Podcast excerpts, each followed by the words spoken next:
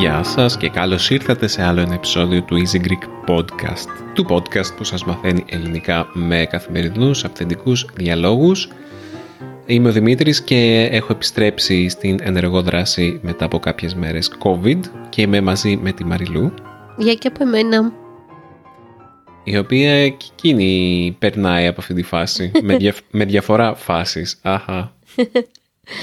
Αχ, ναι, τελικά δεν τη γλιτώσα που έλεγα ότι θα τη γλιτώσω, Δημήτρη. Λογικό. Ναι, γιατί δεν λάβαμε υπόψη μας ε, αυτό, την περίοδο που είναι κάποιες μέρες. Ναι, εντάξει. Γενικά εγώ είχα μια δικιά μου θεωρία αναπτύξει όπου υποστήριζε αυτή η θεωρία ότι δεν θα κολλήσω. που δεν είχε καμία ιατρική έτσι, λογική, αν μπορέσω να το πω με αυτόν τον τρόπο η οποία φυσικά είναι και τελείως λάθος, οπότε γι' αυτό με ακούτε τώρα λίγο μπουκωμένη. Αλλά όλα καλά.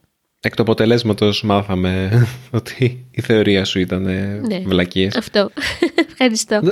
Εντάξει, κοίτα, δεν είναι μόνο αυτό. Είναι περίπλοκη ασθένεια ο COVID.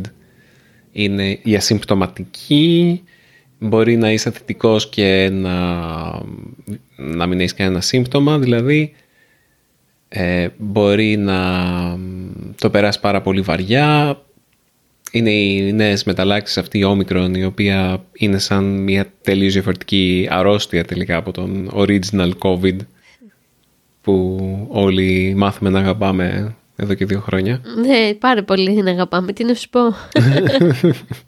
είναι όμως, ο, όπως και να έχει Δημήτρη, βασικά να πούμε ότι θα μιλήσουμε γι' αυτό στο σημερινό podcast. Γιατί δεν... Την εμπειρία του να είμαστε ασθενείς. Ναι. Γιατί η αλήθεια είναι ότι τις τελευταίες δέκα μέρες δεν έχουμε πολλά ερεθίσματα. Γιατί είμαστε κλεισμένοι στο σπίτι λόγω καραντίνας, πραγματικής καραντίνας αυτή τη φορά. Οπότε... Διαφωνώ. Είχαμε πολλά ερεθίσματα. Είχαμε ρε παιδί μου, έχεις δίκιο. Αλλά ναι, πολλές φορές μπορεί να μιλήσουμε για τις βόλτες μαζί. Να μου πεις, βρήκαμε χρόνο και είδαμε ταινίες, διαβάσαμε. Θα τα πούμε ναι. όλα αυτά στη, στην πορεία του podcast, το πώς διαχειριστήκαμε το, το χρόνο μας. Χρησιμοποίησες μία συγκεκριμένη λέξη μία από τις προηγούμενες ημέρες σχετικά με τον COVID και την εμπειρία του COVID. Okay. Ε, και ότι τελικά δεν είναι τόσο όπως το είπες, τόσο... Τρομακτικό. Όχι τρομακτικό, ότι είναι μια... δεν είναι τόσο μεγάλο, ότι έχουμε μάθει όλες αυτές τις, ε, ό, όλους αυτούς τους μήνες, αυτό το διάστημα, ακούμε συνέχεια COVID, COVID, COVID, COVID και λέγαμε, οκ, όταν τελικά κολλήσω COVID θα μου αλλάξει η ζωή κάπως. Τίποτα δεν θα είναι πια το ίδιο.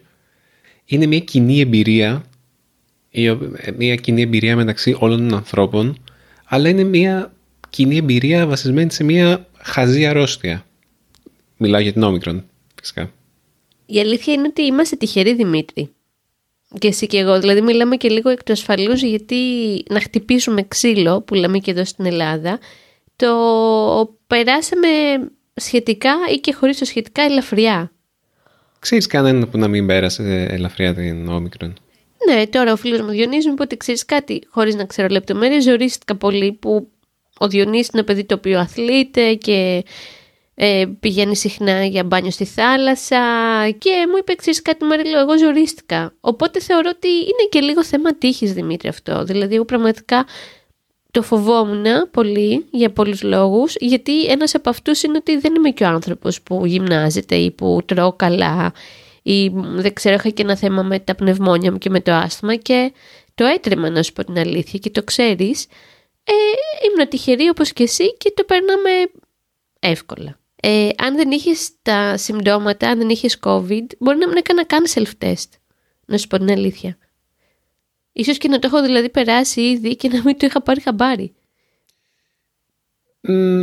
τώρα σκέφτομαι, είναι αυτό που σου είχα πει. Αξίζει όλη αυτή η, αυτό το σύστημα που έχεις στηθεί γύρω από μια ασθένεια η οποία είναι βαριά μόνο για πολύ πολύ πολύ λίγους ανθρώπους. Είναι κατάλοιπα από τον original COVID που είπα πριν, το σύστημα με τα πιστοποιητικά εμβολιασμού, με τα self-test, με όλα αυτά, για μια αρρώστια που ούτε καν γρήπη δεν είναι.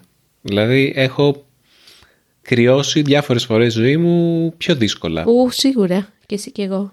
Ναι, δεν νομίζω ότι έχοντας μια τέτοια... Εντάξει, θα μου πεις μπορεί να έχει να κάνει και το ότι όλοι εμβολιαστήκαμε γι' αυτό ή ένα μεγάλο μέρος του πληθυσμού εμβολιάστηκε γι' αυτό δεν ε, περνάμε τον COVID όπως θα περνάγαμε τον COVID ε, την όμικρον αν δεν είχαμε εμβολιαστεί, δηλαδή βαριά. Αλλά άλλοι λένε ότι ο εμβολιασμός δεν επηρεάζει καθόλου την όμικρον. Και αυτό το έχω ακούσει. Ότι δεν καλύπτει το εμβόλιο, το Johnson, ας πούμε, το που έκανε εγώ την όμικρον. Και τελικά τι ισχύει. Ξέρεις τι, τίποτα δεν ισχύει και ισχύουν και όλα μαζί την ίδια στιγμή. Είναι τελείως αχαρτογράφητα τα νερά στα οποία κολυμπάμε και ταξιδεύουμε. Οπότε, ναι, δεν, δεν έχω να σου απαντήσω σε αυτό το τι ισχύει τελικά. Το μόνο που για μένα ισχύει, ας πούμε, και είναι αυτό που συνειδητοποιώ και με κάνει να, να θυμώνω αυτές τις μέρες, είναι ότι πραγματικά, τώρα θα πω μια δύσκολη λέξη παιδιά, θα σας εξηγήσω τι είναι, υπήρξε μια πολύ μεγάλη εργαλειοποίηση της πανδημίας. Θες να εξηγήσεις τι σημαίνει αυτό; Η εργαλειοποίηση. Ναι. Όταν χρησιμοποιείς κάτι, ένα τυχαίο γεγονός, ας πούμε, έρχεται και το χρησιμοποιείς για να πετύχεις κάποιους άλλους στόχους που μπορεί να έχεις. Ναι, αυτό. είναι η εργαλειοποίηση. Ε, δηλαδή, δημιουργείς ένα εργαλείο από κάτι άσχετο. Δηλαδή σκέφτομαι Δημήτρη, Οφ, τι έχουμε αισθανθεί τα τελευταία δύο χρόνια στη ζωή μας. Δηλαδή σκεφτόμουν πώς σχετίζεται το γεγονός ότι τις τελευταίες τρεις μέρες πονάνε τα δόντια μου. Εμένα εκεί με χτύπησε ο COVID στα δόντια. Με το γεγονός ότι έπρεπε να μην κυκλοφορούμε έξω από το σπίτι μας από τις 6 ώρα το απόγευμα και μετά κάποιες φορές, από τις 9 ώρα το βράδυ και μετά και δεν επιτρεπόταν να παίζει μουσική στα μαγαζιά. δεν έχει, δηλαδή, καμία λογική. Από τη στιγμή που έχεις ανοιχτό ένα μαγαζί και λειτουργεί, για παράδειγμα, και είναι και μια αιστεία μόλυνσης γιατί υπάρχει μια μεγάλη πιθανότητα ο Δημήτρης να κόλλησε COVID σε μια καφετέρια που πήγε και εγώ ήμουν έξω οπότε τη γλίτωσα. Είτε παίζει μουσική είτε δεν παίζει θα το κολλήσεις Δηλαδή πήγαμε σε κάποια πράγματα και σε κάποιες ε, καταστάσεις ας πούμε που θυμίζουν άλλα καθεστώτα. Αυτά που βλέπουμε στις ταινίες όπου δεν θα πω τη χώρα γιατί μπορεί να έχουμε φίλους που μας ακούνε εκεί και δεν θέλω να τους αναχωρήσω. Αλλά πήγαμε σε, σε καθεστώτα και σε πράγματα που ακούγαμε τα οποία μας φαινόντουσαν πολύ μακριά από την πραγματικότητά μας. Αυτό δηλαδή βρήκανε την αφορμή να περάσουν πράγματα τα οποία απλά δεν στέκουν. Δεν στέκουν πραγματικά. Γιατί όμως να θέλουν να κόψουν από τον κόσμο τη μουσική; Γιατί ρε εσύ Δημήτρη, όταν έχεις ένα τουλάχιστον το πώς το, το αντιλαμβάνομαι εγώ και το πώς το σκέφτομαι τις τελευταίες μέρες. Όταν κόβεις την απόλαυση και την ψυχαγωγία από τον κόσμο, ο κόσμος αρχίζει και είναι πιο καταθλιπτικός, έτσι δεν είναι; Έτσι μπορείς πολύ πιο εύκολα να τον διαχειριστείς. Ο, ένας άνθρωπος δηλαδή, το βλέπουμε τώρα και με τη συμπεριφορά τριγύρω μας, ένας άνθρωπος ο οποίος δεν είναι πολύ καλά στην ψυχική του υγεία, πολύ πιο εύκολα θα τον κάνεις εσύ ό,τι θέλεις. Δεν έχει τα κουράγια να αντιδράσει, δεν είναι υγιής, δεν είναι χαρούμενος, δεν έχει όρεξη για ζωή, άρα και δεν έχει και όρεξη να αντιδράσει. Κάπως σαν να μας πιέζαν το κεφάλι και να μικραίναμε όλο και πιο πολύ τα τελευταία αυτά δύο χρόνια. Εγώ έτσι νιώθω. Ειδικά αυτό το θέμα με τη μουσική με εξοργίζει. Και όχι μόνο αυτό. Σκέψω ότι οι άνθρωποι, όπως συνέβη και στη δικιά μου οικογένεια, κλείσαμε τις δουλειές μας για τον COVID. Για το, όχι για τον COVID τον ίδιο. Για όλα αυτά τα μέτρα που μας περιόρισαν στα σπίτια μας και για παράδειγμα εμείς κλείσαμε το ταξιδιωτικό γραφείο γιατί κανείς δεν πήγαινε ταξίδι. Γιατί για να πας, να ταξιδέψεις έπρεπε να περάσεις όλη αυτή τη διαδικασία με τα πιστοποιητικά, με χίλια δύο πράγματα. Και τώρα, ναι, βλέπω ότι αυτό μάλλον δεν σχετίζεται με πραγματικά με την πανδημία. Ήταν άλλα πράγματα από πίσω. Αυτό που λέγανε οι συνωμοσιολόγοι και εγώ κοροϊδεύα και τώρα θα γίνω κι εγώ ένα, ένας από αυτούς. Είναι λίγο περίεργο, ναι, γιατί αυτό, όλο αυτό στήθηκε για έναν ιό είπαμε για την μετάλλαξη Δέλτα ή για την ε, πρώτη μετάλλαξη, δεν ξέρω, μετάλλαξη Α, πώς λέγεται. Το, η, η, original εκδοχή, για, είναι η τρίτη φορά που λέω original.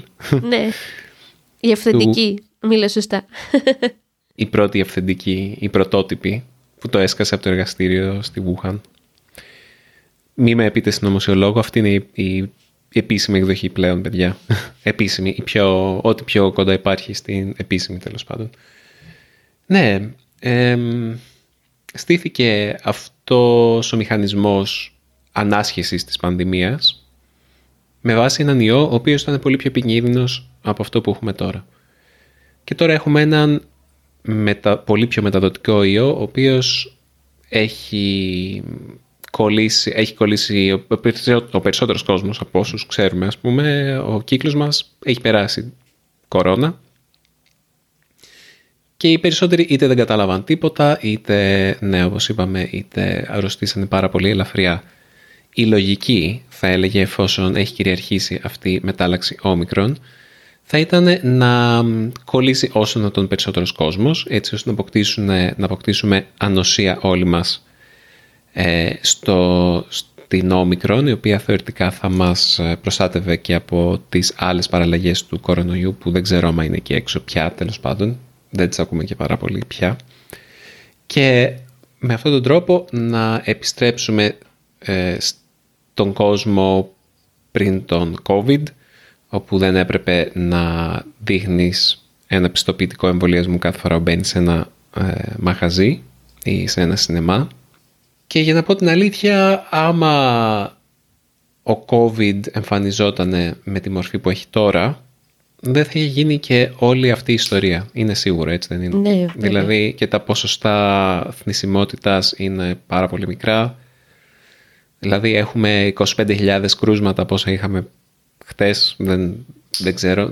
Το ότι, ακόμα και το ότι υπάρχει αυτή η ενημέρωση, α, υπάρχουν 25.000 κρούσματα, είναι σαν να σου λένε, α, υπάρχουν 25.000 κρούσματα της, ε, του κοινού κρυολογήματος σήμερα. Αναρωτιέμαι Δημήτρη με αυτό που λες αν σε άλλες χώρες, θα ήταν ενδιαφέρον αυτό να μας το απαντήσουν οι φίλοι που ακούνε από το εξωτερικό, αν σε άλλες χώρες υπάρχει αυτή η ημερήσια καταγραφή των κρουσμάτων ε, ναι, υπάρχει. Υπάρχει. Και η οποία όμως επικοινωνείται στον κόσμο ή απλά υπάρχει έτσι για επιστημονικούς λόγους. Δεν είμαι πολύ σίγουρη ότι υπάρχει παντού. Και είναι κάτι το οποίο εγώ έχω γίνει, πώς το λένε, είμαι εξαρτημένη, ακόμα και τώρα που το περνάω. Ε, και κάθε μέρα μπαίνω και κοιτάω πόσα κρούσματα λες και θα αλλάξει κάτι. Ξέρεις Δημήτρη τι φοβάμαι. Φοβάμαι και πάνω σε αυτό που λέω. Ότι και εμείς τώρα που το περνάμε. Εντάξει, η μεγάλη μου αγωνία είναι να μην το κολλήσει το μωρό και οι γονείς μου που είναι μεγάλοι. Γιατί κανείς δεν ξέρει πώς αντιδράσουν. Είναι τόσο μεγάλο το κακό που μας έχει κάνει όλη αυτή η ιστορία μέσα μας που δεν ξέρω πώς θα απαλλαχθούμε από το φόβο. Δηλαδή εγώ λέω ότι με το που γίνω καλά και συνέλθω και βγω από την καραντίνα, θα πάω να δω όλους τους φίλους που δεν έχω δει αυτά τα χρόνια, θα κάνω όλες τις βόλτες που φοβόμουν, όλες τις συναυλίες, αλλά πόσο θα κρατήσει αυτό, γιατί μετά από λίγο ξανακολλάς. Ε, και... Ξανακολλήσεις. Ναι, ξέρεις, είναι... ακόμα νομίζω θέλω εγώ προσωπικά που είμαι και πιο φοβητσιάρα από εσένα, δρόμο για να πω ότι okay, υπάρχει και έξω και δεν έγινε και τίποτα. Τι άλλο πρέπει να γίνει για να για να μπούμε σε αυτό το σκεπτικό; Δεν ξέρω. Να αλλάξουμε ταχύτητες στο μυαλό μας; Δεν ξέρω πραγματικά. Το λέω γιατί αν το σκεφτείς τα δύο χρόνια που το περνάμε όλο αυτό, πια περάσαμε και τα δύο χρόνια έτσι, είναι ένα πολύ μεγάλο, πολύ μεγάλο χρονικό διάστημα. Δύο χρόνια. Το λέμε και λες και δεν, δεν είναι τίποτα το σπουδαίο δύο χρόνια. Δύο χρόνια μπορούν να, να αλλάξουν τα πάντα, όπως και αλλάξανε. Ε, ναι.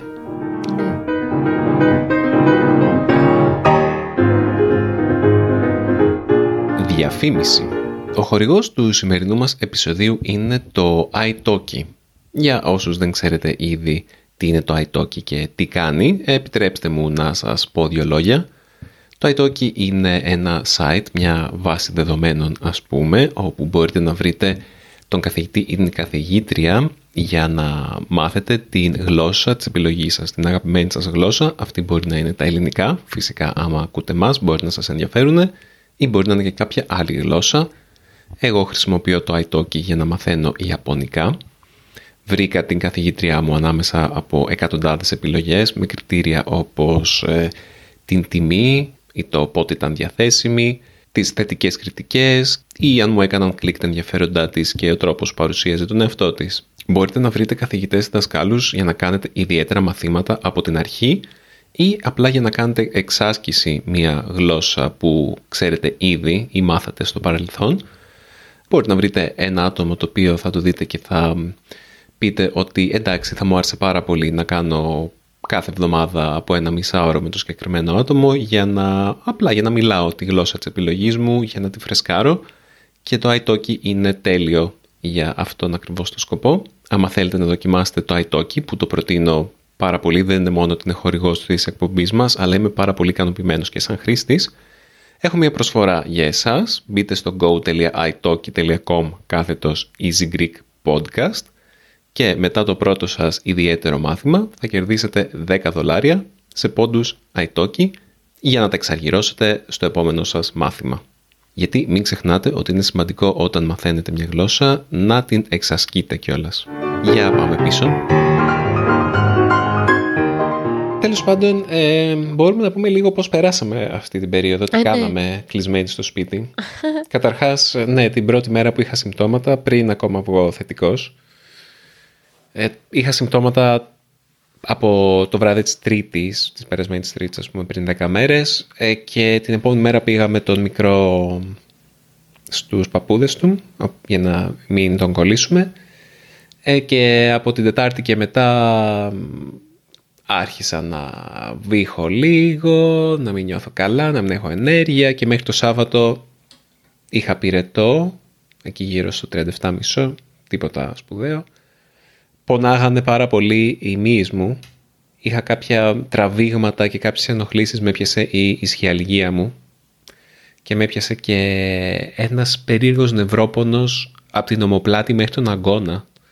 Πολύ παράξενο. Δηλαδή, σαν να ξυπνήσανε λόγω του COVID όλα μου τα μυοσκελετικά προβλήματα ταυτόχρονα.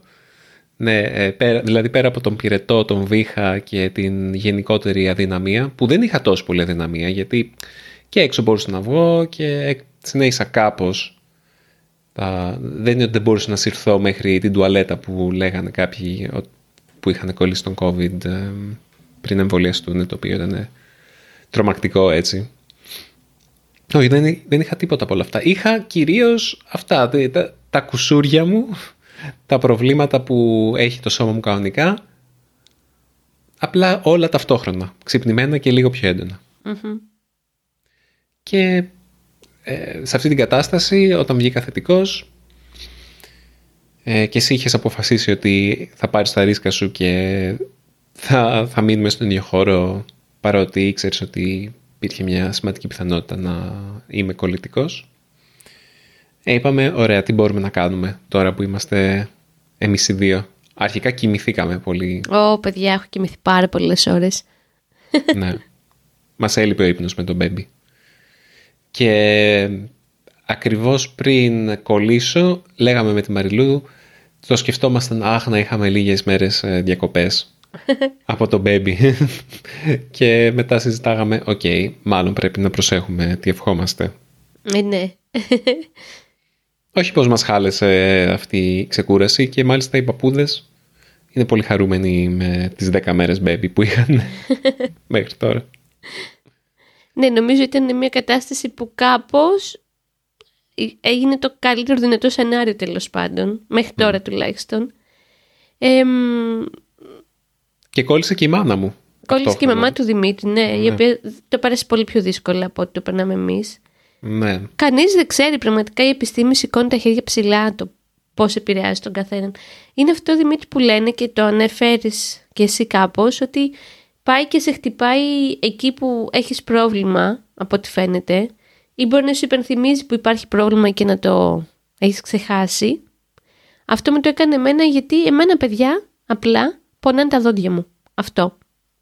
Δεν μπορεί να τα δόντια σου όμως. Μου είπες ότι πονάει Ναι. το κόκαλο, ας πούμε, κάτω από τα Κάτσε, δόντια. δεν, δεν τελείωσε την πρόταση. Δεν είναι ότι έχω πονόδοντο. Ευτυχώς δεν θα το άντεχα, γιατί είναι ότι πιο δύσκολο ο πονόδοντος.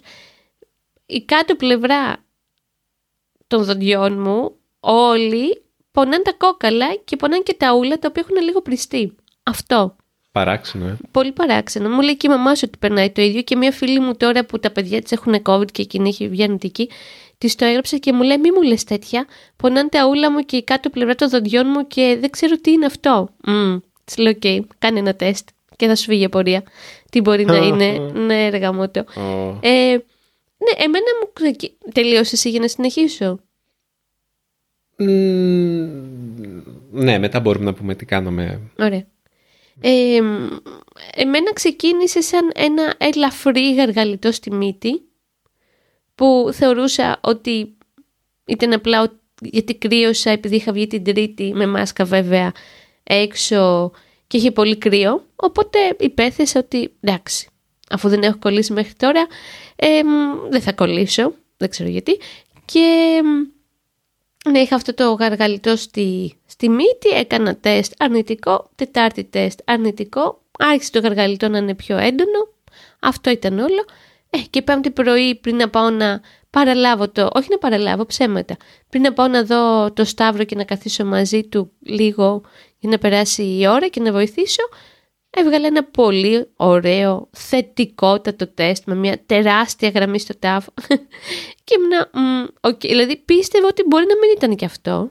Ε, μ, δεν, παιδιά, απλά ένιωθα την πρώτη μέρα σαν να έχω πυρετό, αλλά δεν είχα. Έκανα ένα 37, τίποτα άλλο από πυρετό, οπότε τη γλιτώσαμε και από τον πολύ πυρετό που κάνει γενικά ο COVID. Ούτε ο λαιμός μου πόνεσε, λίγο άρχισε να βουλώνει η μύτη μου. Ακούγεται γιατί έτσι και αλλιώς ακούγομαι διαφορετικά σήμερα. Αυτό. Και μετά άρχισε να πονάει η κάτω πλευρά στα δόντια μου. Ούτε πονοκεφάλους που φοβόμουν, ούτε στη μέση μου θέμα που έχω διάφορα θέματα, τίποτα. Αυτά είναι τα συμπτώματά μου. Μμ. Ελπίζω να συνεχίσουν έτσι. Έτσι, ναι, νομίζω ότι είναι η γλιτώσουμε. Ναι, και ελπίζω να, να μείνει σε εμάς τους δύο και να μην διαδοθεί περισσότερο στην πολυκατοικία. Για πες τι κάναμε αυτές τις Τι μέρες; κάναμε λοιπόν; Πήραμε το χρόνο μας με τον Δημήτρη. Ήταν πάρα πολύ ωραίο αυτό παιδιά. Γιατί σκεφτείτε ότι είμαστε δύο χρόνια συνέχεια μαζί και λόγω καραντίνας και λόγω εγκυμοσύνης και του μωρού. Οπότε ο καθένας κάθισε σε διαφορετικό δωμάτιο. Ήταν πάρα πολύ ωραίο αυτό. Ε, μ, εγώ είδα Δημήτρη και θα το, έτσι θα το προτείνω και στους φίλους που μας ακούνε και από την Ελλάδα αλλά ίσως και από το εξωτερικό να μπορέσουν να το δούνε στο, σε μια πλατφόρμα που λέγεται Earthflix, κάτι αντίστοιχο με το Netflix. Είδε μια καταπληκτική ελληνική σειρά, καταπληκτική, δεν έχω δει κάτι καλύτερο, που λέγεται Cart Postal και είναι βασισμένη σε μυθιστόρημα της Victoria Hislop που είχε γράψει και το νησί. Νομίζω το μυθιστόρημα λέγεται Postcards from Greece, οπότε μπορείτε να το βλη- βρείτε και στα αγγλικά φαντάζομαι, να είναι εύκολο. Ε, καταπληκτικό. Είναι για έναν αρχαιολόγο που φεύγει από το Λονδίνο και πάει να ζήσει στην Κρήτη, στο Λασίθι και δείχνει πώς αλλάζει τη ζωή των ανθρώπων και πώς αλλάζει και η δικιά του ζωή τέλος πάντων. Οπότε ναι, εγώ είδα σειρές. Τώρα διαβάζω και ένα ωραίο βιβλίο για ένα βιβλιοπωλείο στο Λονδίνο πάλι. Δεν μαγειρέψαμε Δημήτρη καθόλου. Μαγειρέψαμε λίγο, εντάξει, Ε. με τα μακαρόνια εκείνα. Τι, δηλαδή, μάλλον από το πολύ μαγείρεμα, ειδικά στην πρώτη καραντίνα. και εγώ επειδή μαγειρεύω κάθε μέρα και για εμάς και για το Σταύρο, είπα δεν θα μαγειρέψω. Οπότε έχετε φαγητό από τους γονείς μου. Πρώτη φορά το δεχόμαστε αυτό έτσι, κάθε μέρα φαγητό από εκείνους. Πήραμε δύο φορές πίτσα. Ναι, γενικά το πήγαμε, πα- δώσαμε στον εαυτό μας, το οποίο είναι πολύ σημαντικό για μένα, ότι το κάναμε απενεχοποιημένα. Δώσαμε την ευκαιρία του να τεμπελιάσει και να ξεκουραστεί. Βέβαια, εγώ έχω κάνει όλο το σπίτι, έχω φτιάξει.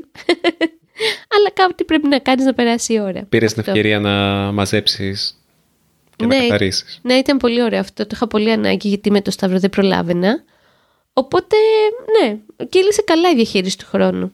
Εσύ, τι έκανες; Ήρθε και η ντουλάπα της ε, κουζίνας που μου πήρε τρεις ώρες να τη μοντάρω. Πω, πω, πω. Ναι, εγώ τι έκανα. Ε, στην αρχή διάβαζα πολύ το Κόμη Μοντεχρήστο. Διάβασα μέσα σε δύο-τρεις μέρες γύρω στις 200 σελίδες. Στην αρχή όταν άρχισα να, να μείνουμε πολύ καλά. Αλλά έχει κάνει μια κοιλιά τώρα το βιβλίο και δεν... Έχω διαβάσει περίπου το 1 τρίτο του βιβλίου και είμαι λίγο... OK, okay, κατά τα άλλα είναι πολύ ωραίο βιβλίο. Παίζω πολύ Elden Ring. Μμμ. Εντάξει, όχι πάρα πολύ. Καμιά ώρα την ημέρα. Εντάξει. Μμμ, έχουμε δει πολλές ταινίες. Η μαριλου δεν ανέφερε ποιες ταινίες ήταν αυτές. Μία πολύ ωραία που είδαμε, παιδιά, ήταν το Digger. Καταπληκτική η παιδιά. Ναι, ταινία που βγήκε πέρσι στα ελληνικά σινεμά. Ήταν η επίσημη υποψηφιότητα της Ελλάδας για τα Όσκαρ. Πιστεύω ότι ένα Οσκαράκι θα έπρεπε να το έχει πάρει.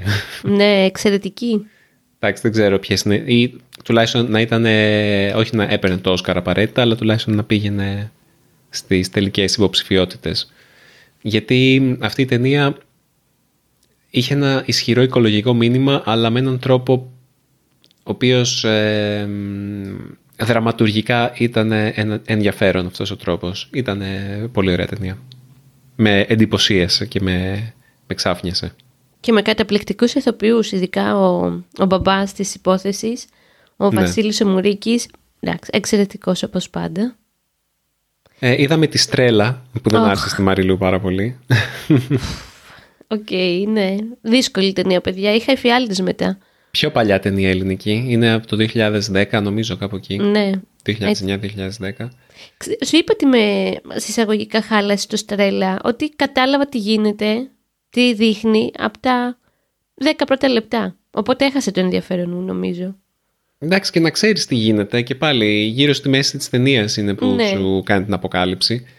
Και μ, δεν ξέρω, εμένα η Στρέλα πάντα μου αρέσει για, όπως σου εξήγησα, αυτόν τον υπόκοσμο ή την υποκουλτούρα της Αθήνας που δείχνει όσον αφορά τις ε, τρανς, ε, ε, τρανς γυναίκες κυρίως. Δεν είδαμε κανέναν τρανς άντρα από όσο, Όχι. είδα- από όσο θυμάμαι στην ταινία, ναι. Ναι, πολύ ενδιαφέρουσα ταινία από αυτή την άποψη. Είδαμε μία γαλλική που λέγεται La Belle Époque, Α, ωραία. που είχε πο- ένα πολύ ωραίο concept. Μμμ, Ανάλαφρο. Ναι, που είναι μια υπηρεσία ε, δημιουργίας...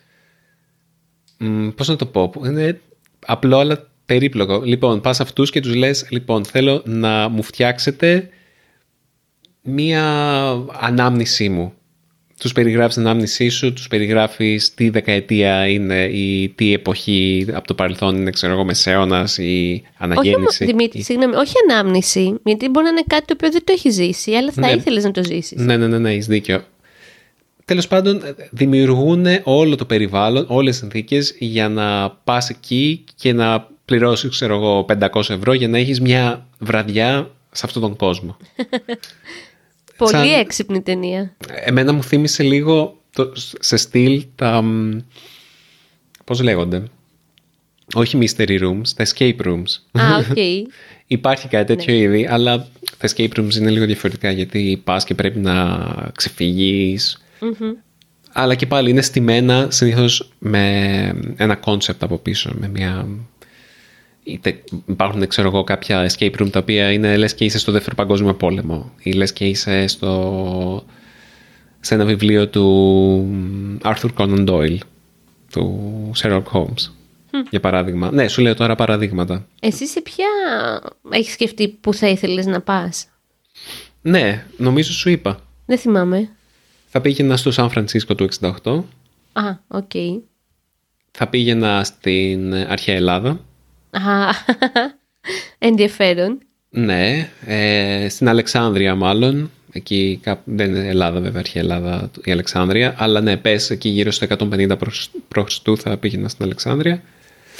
Μμμ, θα πήγαινα στην Ιαπωνία του 1550, 1600, εκεί μεσαιωνική Ιαπωνία τύπου σαμουράι και όλο αυτό. Μμμ. Η δικιά μου είναι πολύ πιο απλή. Και έχω μία, δηλαδή δεν θα ήθελα δεύτερη ή κάτι άλλο. Δεν θυμάμαι μας το είπα. Θα ήθελα να ήμουν στη Νέα Υόρκη την εποχή που ήταν έτσι πολύ γνωστή η Velvet Underground. Μμ. Και να έκανα παρέα μαζί τους. Μπορεί και να ήμουν και το κορίτσι του Λου Reed. Συγγνώμη. Ε, και να γνώριζα και τον Άντι Warhol και τον Keith... κόλλησε το μυαλό μου. Πώς τον λένε, τον, τον Keith, Har... Keith Richard πήγα να πω. και τον ζωγράφο που μου αρέσει πάρα πολύ, τον Keith Haring. Αυτό, αυτό θα ήθελα. Νέα Υόρκη εκείνη την εποχή. Όταν έβγαινε η μπανάνα. Πιστεύεις ότι θα κατάφερνες να τους γνωρίσεις, γιατί ήταν ήδη celebrity στην εποχή τους. Ρε εσύ να ήμουνα, όταν πρώτο ξεκινήσανε, να ήμουνα στην παρέα τους, οπότε να έβλεπα όλη αυτή την παρέα του πόσο διάσημοι γίνανε και να κάναμε πολύ παρέα. Αυτό. Σου χάλασε εγώ όταν μου πες ότι θες να γίνεις σαμουράι. Δεν είπα ότι θέλω να γίνω σαμουράι. Είναι διαφορετικό να ζεις σε... Είναι διαφορετικό να πεις ότι okay, θα ζούσα στη Μεσαιωνική Ιαπωνία ακόμα και αν ήμουν ένας χωριάτης, λέμε τώρα, και άλλο να πεις ε, ότι θα γνώριζα, θα ήμουν από κοντά με διάσημους. Βέβαια, στην ταινία θα μπορούσες να πας και να τους πεις θέλω να μου φτιάξετε, να μου ανακατασκευάσετε ε, τη Νέα Υόρκη των 70s για να γνωρίσω από κοντά τον ε, Andy Warhol. Και να είμαι και, το κορίτσι ε, του Lou Reed. Αυτό είναι το βασικό. Και να είμαι και το κορίτσι του Lou Reed, ναι. Πολύ βασικό. Ενδιαφέρον concept πάντως, ήταν ωραία ταινιούλα, μου άρεσε και αυτή, το Belle Epoque. Γενικά όλες αυτές τις ταινίες που προτείναμε ήταν στο Σινόμπο. Τις είδαμε. Έχει πολύ ωραίες ταινίες στο Σινόμπο και το Earthflix. Ε, θα μπορείτε να μπείτε στο Earthflix άμα χρησιμοποιήσετε VPN. ναι, το προτείνω να το δοκιμάσετε γιατί φαντάζομαι δεν θα αφήνει η Earth να μπαίνεις από ξέρω εγώ, γερμανικές IP ή αμερικάνικες IP, οποτε με τη χρήση ενός VPN ίσως να μπορείτε να, να τους κοροϊδέψετε και να νομίζουν ότι μπαίνετε από ελληνικές IP. Ναι. ναι. νομίζω αξίζει να το κάνετε άμα θέλετε να δείτε κάποια πράγματα και ειδικά αυτή τη σειρά την ελληνική και για τα ελληνικά σας. Η κάρτα Postal έχει και έχει ελληνικούς υπότιτλους. Α, μπράβο, έχεις δίκιο. Οπότε είναι άλλος ένας λόγος να την προτείνουμε. Ωραία, πολύ ωραία. Αυτή. Ναι. Αυτά. Να είστε όλοι καλά, βασικό. Ε, αν τυχόν το περνάτε κι εσείς, εύχομαι να το περνάτε ελαφριά ή αν νοσήσετε στο μέλλον, ναι, να μην είναι δύσκολα τα πράγματα.